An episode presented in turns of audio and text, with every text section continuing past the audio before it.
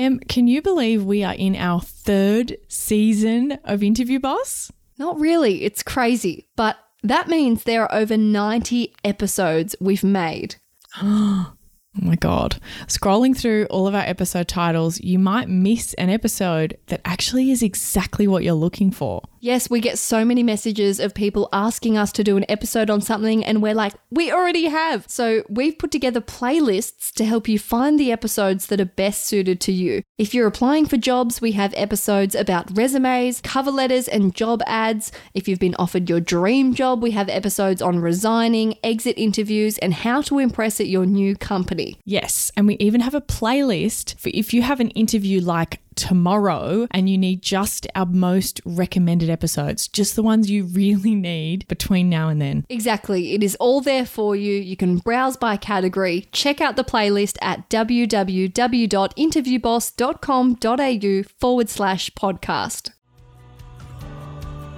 What I lack in experience, I make up for in enthusiasm. I think that literally was written on one of my cover letters when I finished uni. Hey everyone, and welcome back to Interview Boss. My name's Emma, and I'm a radio journalist who's teamed up with my sister to give you advice, inspiration, and support when you're looking for a new job. Sarah is a HR and recruitment professional, and together we're excited to give you guys all the tips, tricks, and behind the scenes knowledge to help you in your career. Hey, Em, and welcome back, everyone. Who are we giving a shoot your shot shout out to this week? A big shout out to Ez. They say, Hi, ladies. I just wanted to reach out to thank you for what you do. I got laid off a couple of months ago and had to start looking for a new job, which has been incredibly stressful to say the least. It sounds like it. I decided to do a full 180 and look for work outside of the healthcare field, which is all I've done for 13 years. I listened to the listen to this before your interview episode as I was driving to the interview and had so much self-doubt I almost cancelled. No. But your encouragement helped me get there and while I was in the parking lot, I figured at the very least I could use the experience as practice. I am so glad. This is why this episode exists. It's for that last minute, the panic, you put it on, a distraction, a last minute hype. She said, I followed all your tips to a T and received an offer. I can't thank you enough as this job comes with a significant raise. I'm so glad I binged your episodes in the week prior. Thank you. Oh my God. She went from losing her job, career changing, getting a pay rise. Imagine if she cancelled. She's done all the things. Yeah. Imagine if she didn't go to that interview. Oh my God, Ez, I hope you're thinking about what Sarah just said. That is so true. Thank God you got out of the car. It's huge. Oh my gosh. Yeah. Also, can we just have a moment for parking lot? Oh, it's so funny. It's so American. Yeah, she must be a good picker. I was in the parking lot. we call it the car park.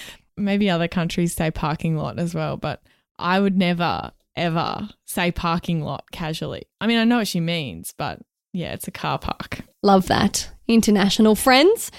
If you want results like Ez and you need a bit of help to get there and you too didn't want to get out of the car and you need a push, check out Sarah's one on one sessions. You can find out all about them at www.interviewboss.com.au forward slash coaching. Yep. And if you liked one of our episodes, you used one of our tips, you have a little moment you want to share where we gave you confidence, you don't have to have an amazing story like Ez, or you want to request an episode like today's episode, slide into our DMs, email us, find a way to contact us via carrier pigeon, and you could be that person next week that we do a full episode for. And on that note, Kim asked for this episode, and we are here to deliver for Kim. Now, she wrote in and said, Hi, I love listening to your podcast. I was wondering if you could make an episode or have any advice for people who just graduated, have no relevant work experience, and have to go in for an interview. Thanks. Love, Kim. This is a good one. And we were chatting about this recently when I was like, wait, what's the episode going to be on? This isn't more so an episode on, you know, while you're still studying how to build your resume and, you know, get work experience and all that. That's not this episode. This is more, You've got the interview and you've graduated, but what are you going to talk about? and you don't necessarily need the experience. Like these are for entry level grad jobs, but it's just what do you even talk about when normally in jobs you talk about your past experience? Yes. And when they ask you a question, what are you going to say? Now, I did note that Kim said no relevant work experience. Now, I'm going to challenge you there, Kim, because I disagree. All skills are transferable. Yes, that's exactly right. So I'm assuming she doesn't mean she's never worked before. That is a little bit more challenging. And I would encourage anyone out there who's studying have a job before you graduate. It will help you so much, so much. And you'll see a little bit here. It's not the end of the world if you haven't worked before, but it's going to be much easier, even if it's just like, you know, six weeks or something over a summer. Do you think there are a lot of people out there that haven't worked until they get their first job after uni? I wouldn't say a lot, but I think there are some because I think some people's parents say to them, no, no, just focus on your studies. We'll take care of everything. Which is really shooting them in the foot. Yeah, they're thinking that they're doing the right thing by looking after them and getting them to focus on their studies, but they find it harder to get a job. So if that's you, I'm not saying you have to work while you're studying, but like when you're on summer holidays or end of year holidays, mid semester, go get a casual job, do some volunteering. Like you're going to have to have something else. It's going to help. Definitely. But We're assuming you've had a job before, you just haven't worked in this specific job or role before. And now you've got your degree and you're going for your first big boy, big girl job. So, what the heck are you going to talk about? Tip number one nail your motivation. Like, one of the best things that a grad can be is keen, enthusiastic. Yeah. Yeah. What, what I lack in experience, I make up for in enthusiasm. I think that literally was written on one of my cover letters when I finished uni. What I lack in experience, I make up for in enthusiasm. Is that a quote by someone? It's got to be. That's so good. I don't know, but I definitely wrote that. And this is so true. Like, we recently did a big kind of graduate recruitment, like intern graduate type recruitment, and met so many people and only had like 10 positions.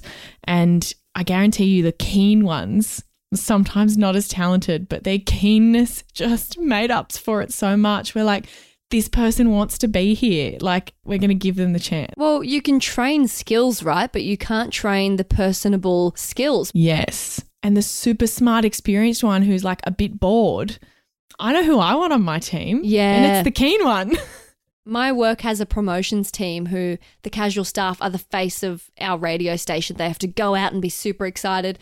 And we've had a hard time hiring people just because of the whole globe's having trouble hiring people.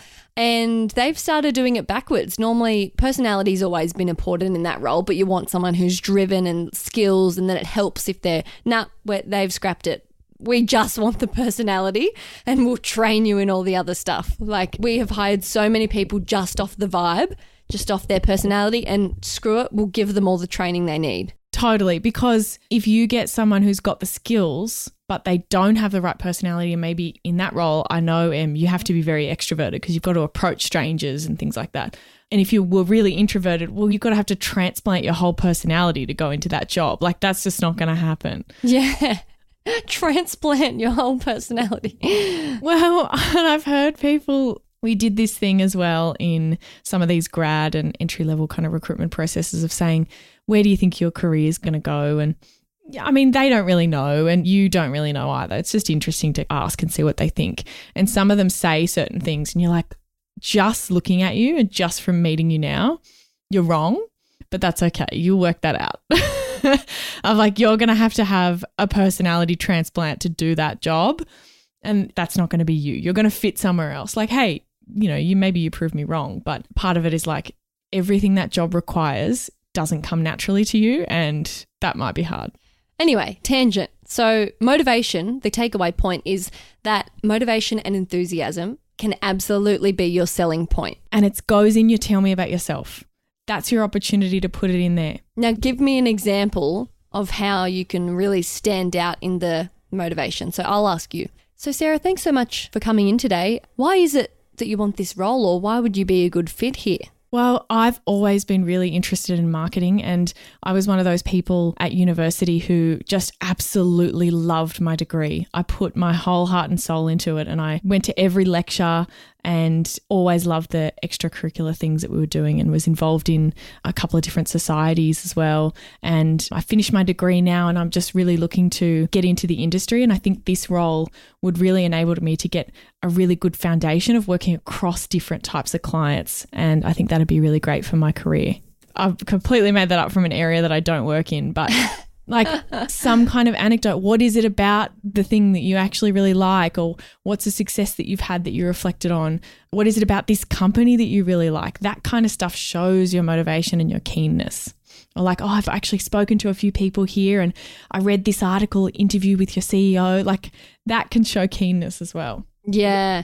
My equivalent of showing keenness would be telling the little anecdote about how when I was a kid, I used to pretend to be a newsreader, anything like that. Or like, oh, I did this project and I just loved it so much. And, you know, I actually do this thing on the side and, uh, yeah, whatever. What about the people who, yes, they're interested in this field, they studied it, they want a job in it, but maybe it doesn't set their soul on fire? How can you convey this enthusiasm while not like, completely bullshitting and making up stuff that just isn't true. Pick something that you are keen about. Does that make sense? Yeah. Like, don't fake your keenness for like, it's always been my dream to work in marketing. Like, you don't have to. And that's deliberately why I didn't say, ever since I was a little girl, I wanted to work in marketing. Because, like, who wants to work in marketing when they're little?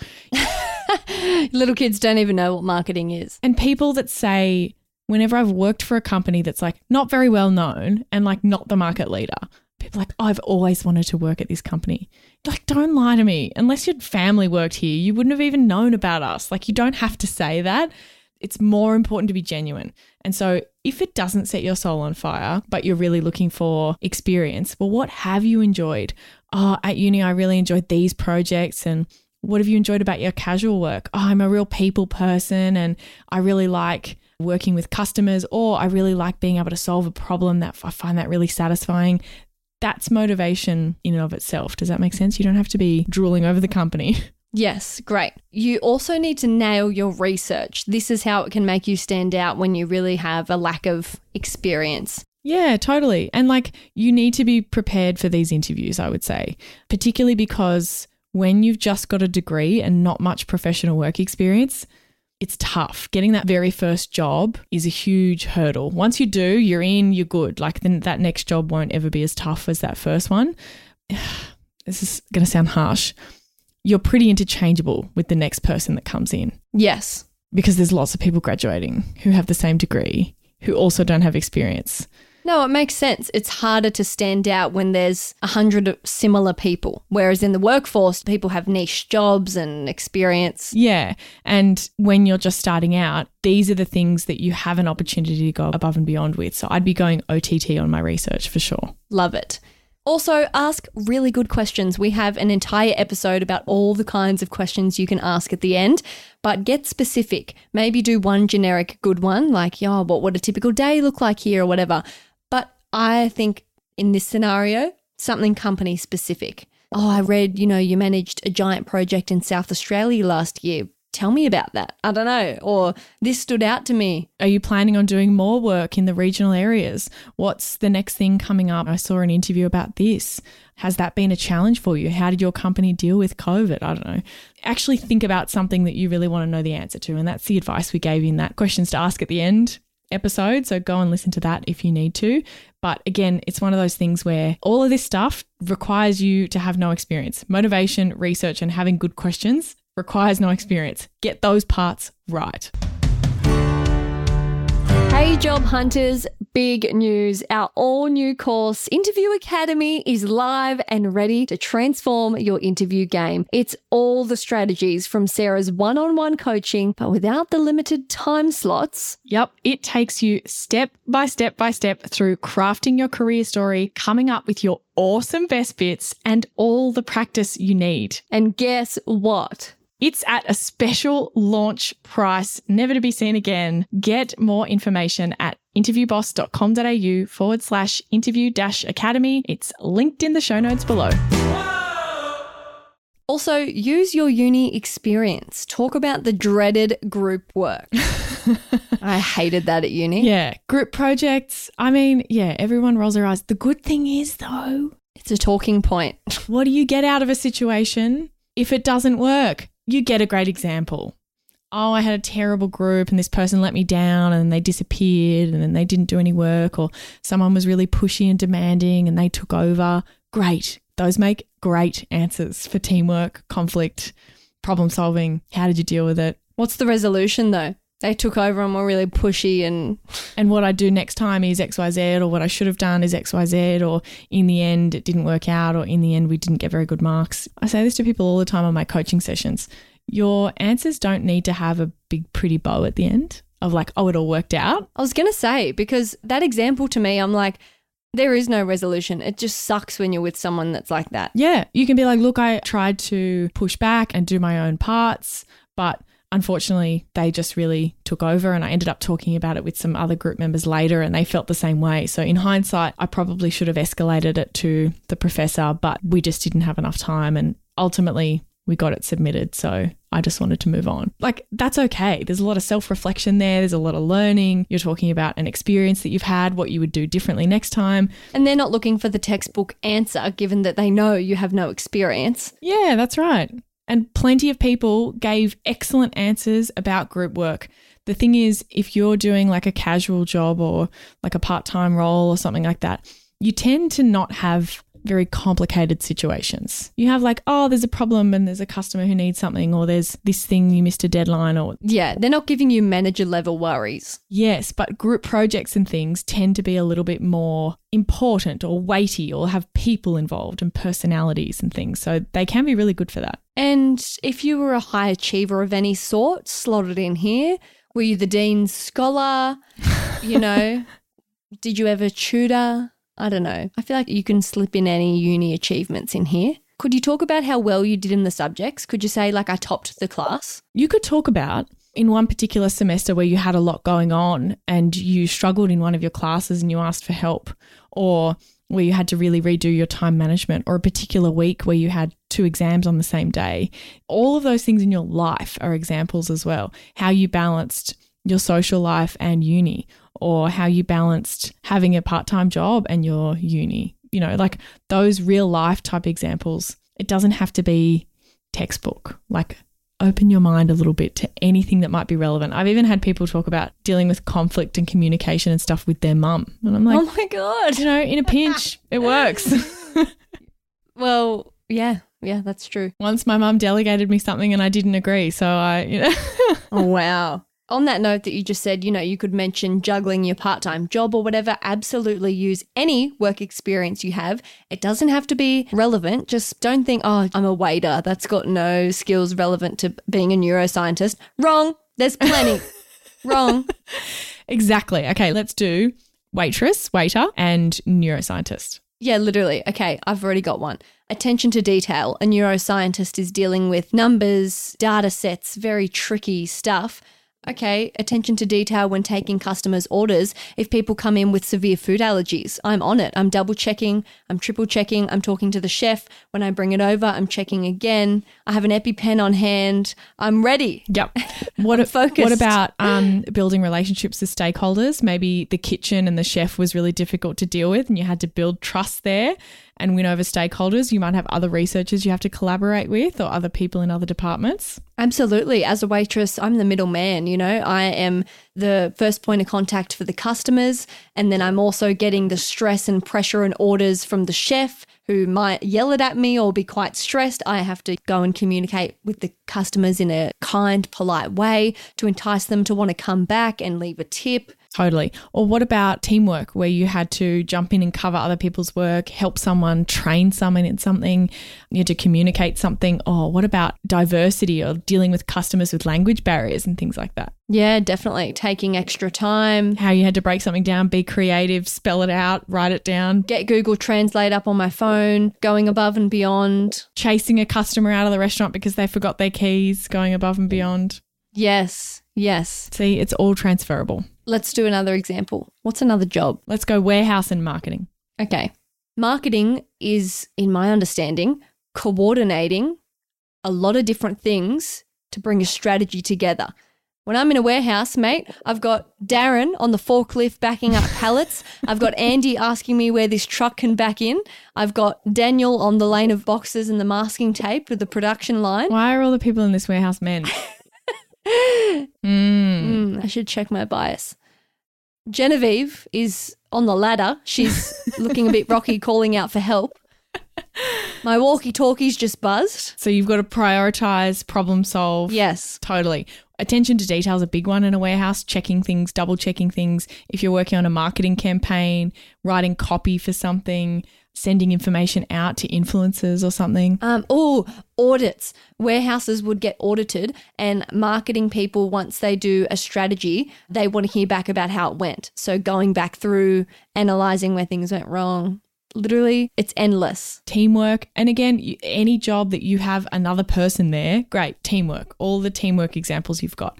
Well you know i had this task and they had that task and it was too much for both of us so we worked together and we first did my work and then we did their work. Amazing. Teamwork. Asking for help? I didn't know how to do something and i put my hand up and asked because it was too difficult. How about a dental assistant? As a casual job. A lot of people do that. Okay fair enough. Yeah.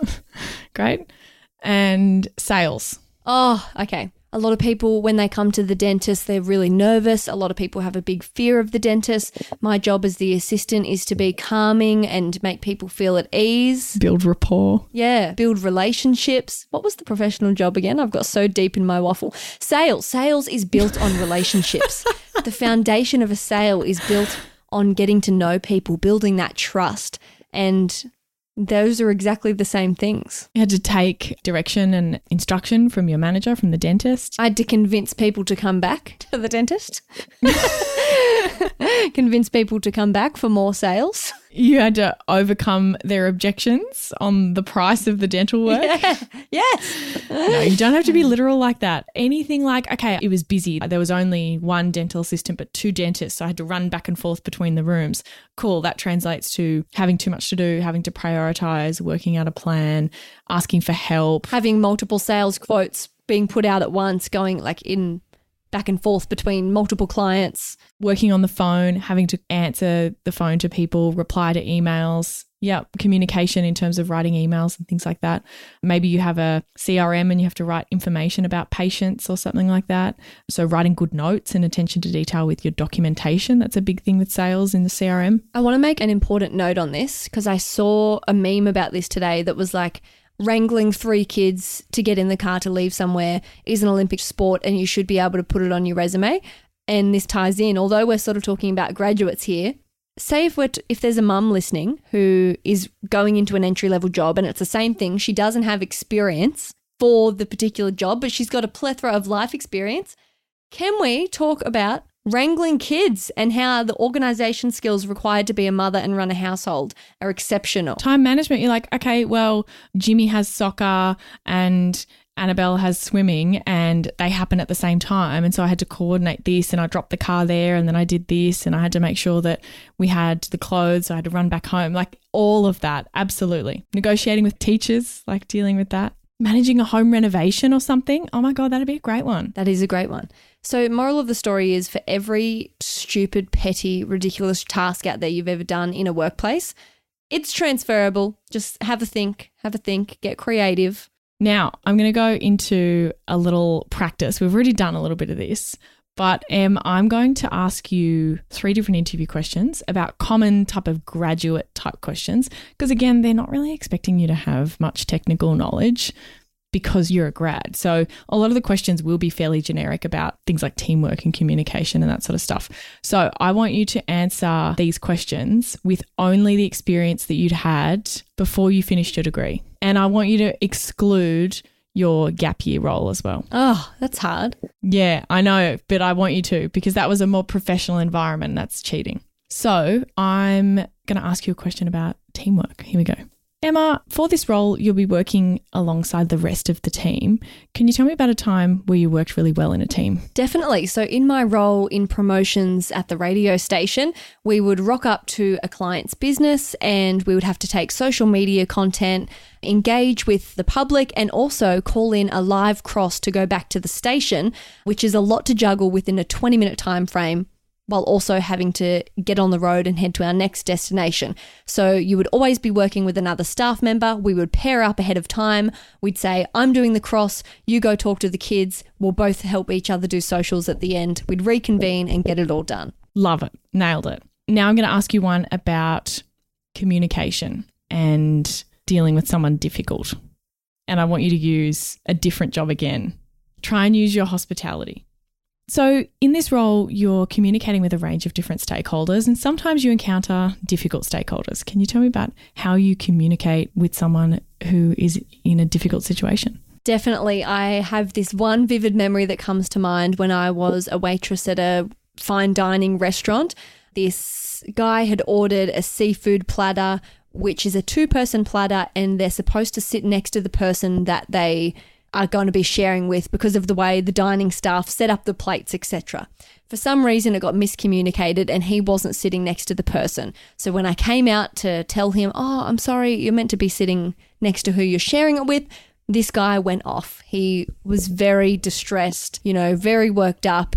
It was a lot. He got very angry. Really didn't want to move seats? He, no, he didn't want to move seats. He was saying things like, You're telling me I can't sit next to my granddaughter, whoever he was already sitting next to. Just, it got totally escalated.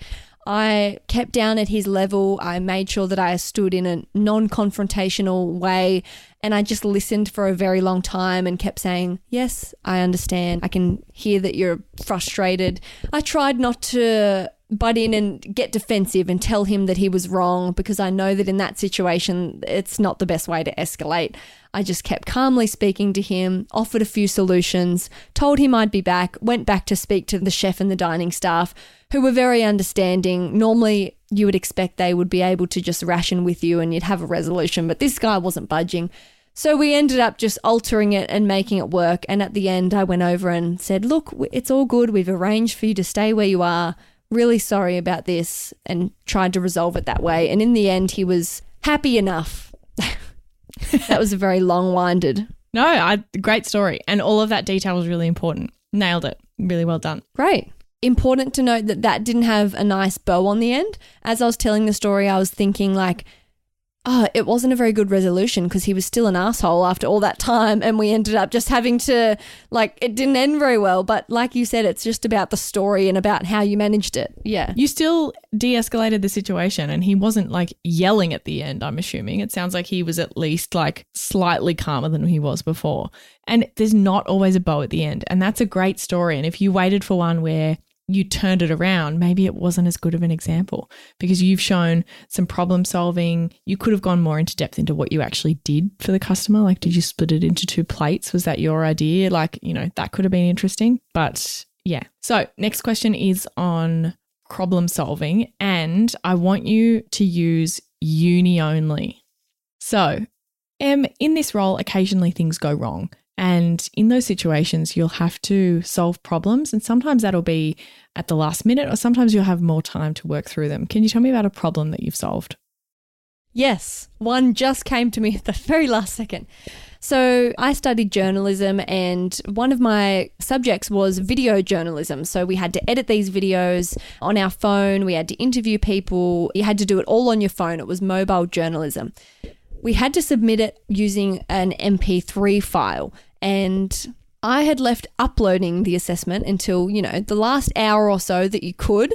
And I went to upload it and it was too big to upload in there. And I started panicking a little bit because I've only got, you know, half an hour left to upload it. It was really late at night and after hours. I've sent off an email to my teacher asking, you know, what I should do because I don't want it to be marked as late but uh, obviously she hasn't replied. Time's ticking, and I just really started brainstorming, thinking, how can I get this submitted in the full thing? I had tried compressing it, I'd tried every known thing to man, and then it occurred to me I uploaded my video to YouTube. And then once I uploaded it to YouTube, I uploaded the link. So then it's still the same thing. It's still submitted. It just was letting me upload it. And then I sent my teacher an email and I said, never mind. I've uploaded it on YouTube. Hope that's all good. And she wrote back and was really impressed and was like, Brilliant work, Emma. That's exactly what you would do if you were in the UK being a foreign correspondent and it's midnight and the tech gurus aren't answering. You figure it out. She was really happy. So I think that's a good example of how I just figured it out. Love that. And what might you do differently? Uh, next time, I would not leave it so late to upload the assessment. Love it. Nailed it. And you can see how like uni assignments give you these experiences. And you could, if you didn't have much work experience, you could rely more on those. I'm sure you had a group project you could talk about. I'm sure there was like, I had issues with I wanted to go on exchange, but I wasn't in the right course to actually do it. And then I couldn't do that course because I didn't have the prerequisites and I searched and asked and talked to people and Oh, I have an example of that. Yeah. yeah, see, like I dropped down from a double degree to just do the single degree. I changed my mind. And my degree that I dropped was international studies, and I wanted to turn it into a minor because I'd already done some subjects. I wanted them to count. Anyway, I sat with the head teacher and worked out my plan so that I could still graduate in the three years. But there was one subject that was going to throw me off and make me do an extra semester. But I nutted it out, and it turns out if I did a subject ahead of time, like a year earlier than I should have, I would have been able to get the prerequisite, get it all done. And so, in order to do that, you had to write a letter and meet with the coordinator and got that all done. And then I was able to graduate on time. Yeah. I did the same thing, did a third year course early to make me have done everything before I went on exchange. See, plenty of things. So I hope for Kim that we've given you plenty of ideas of what you can talk about in your interview when you're going for a grad role. It's all transferable. It doesn't have to be relevant experience. And this goes for everyone, really. Yeah, this definitely made me realize we have way more experience than we think we do. When Sarah asked me that question about just uni, my mind was blank the entire time she was speaking until the very end. And then suddenly I thought of 10 more. So have a think, sit with it, actually think, and I'm sure you will have a million ideas flock to your mind. Good luck out there. Go get those grad jobs. Thanks so much for listening to Interview Boss. If you like hearing the sound of our voices, hit that follow button in Apple or Spotify, or better yet, tell someone else about the show. That's how we can hit the charts so we can help even more people. For more advice, inspiration, and a supportive community, and some bad reels, check us out on Instagram at Interview Boss.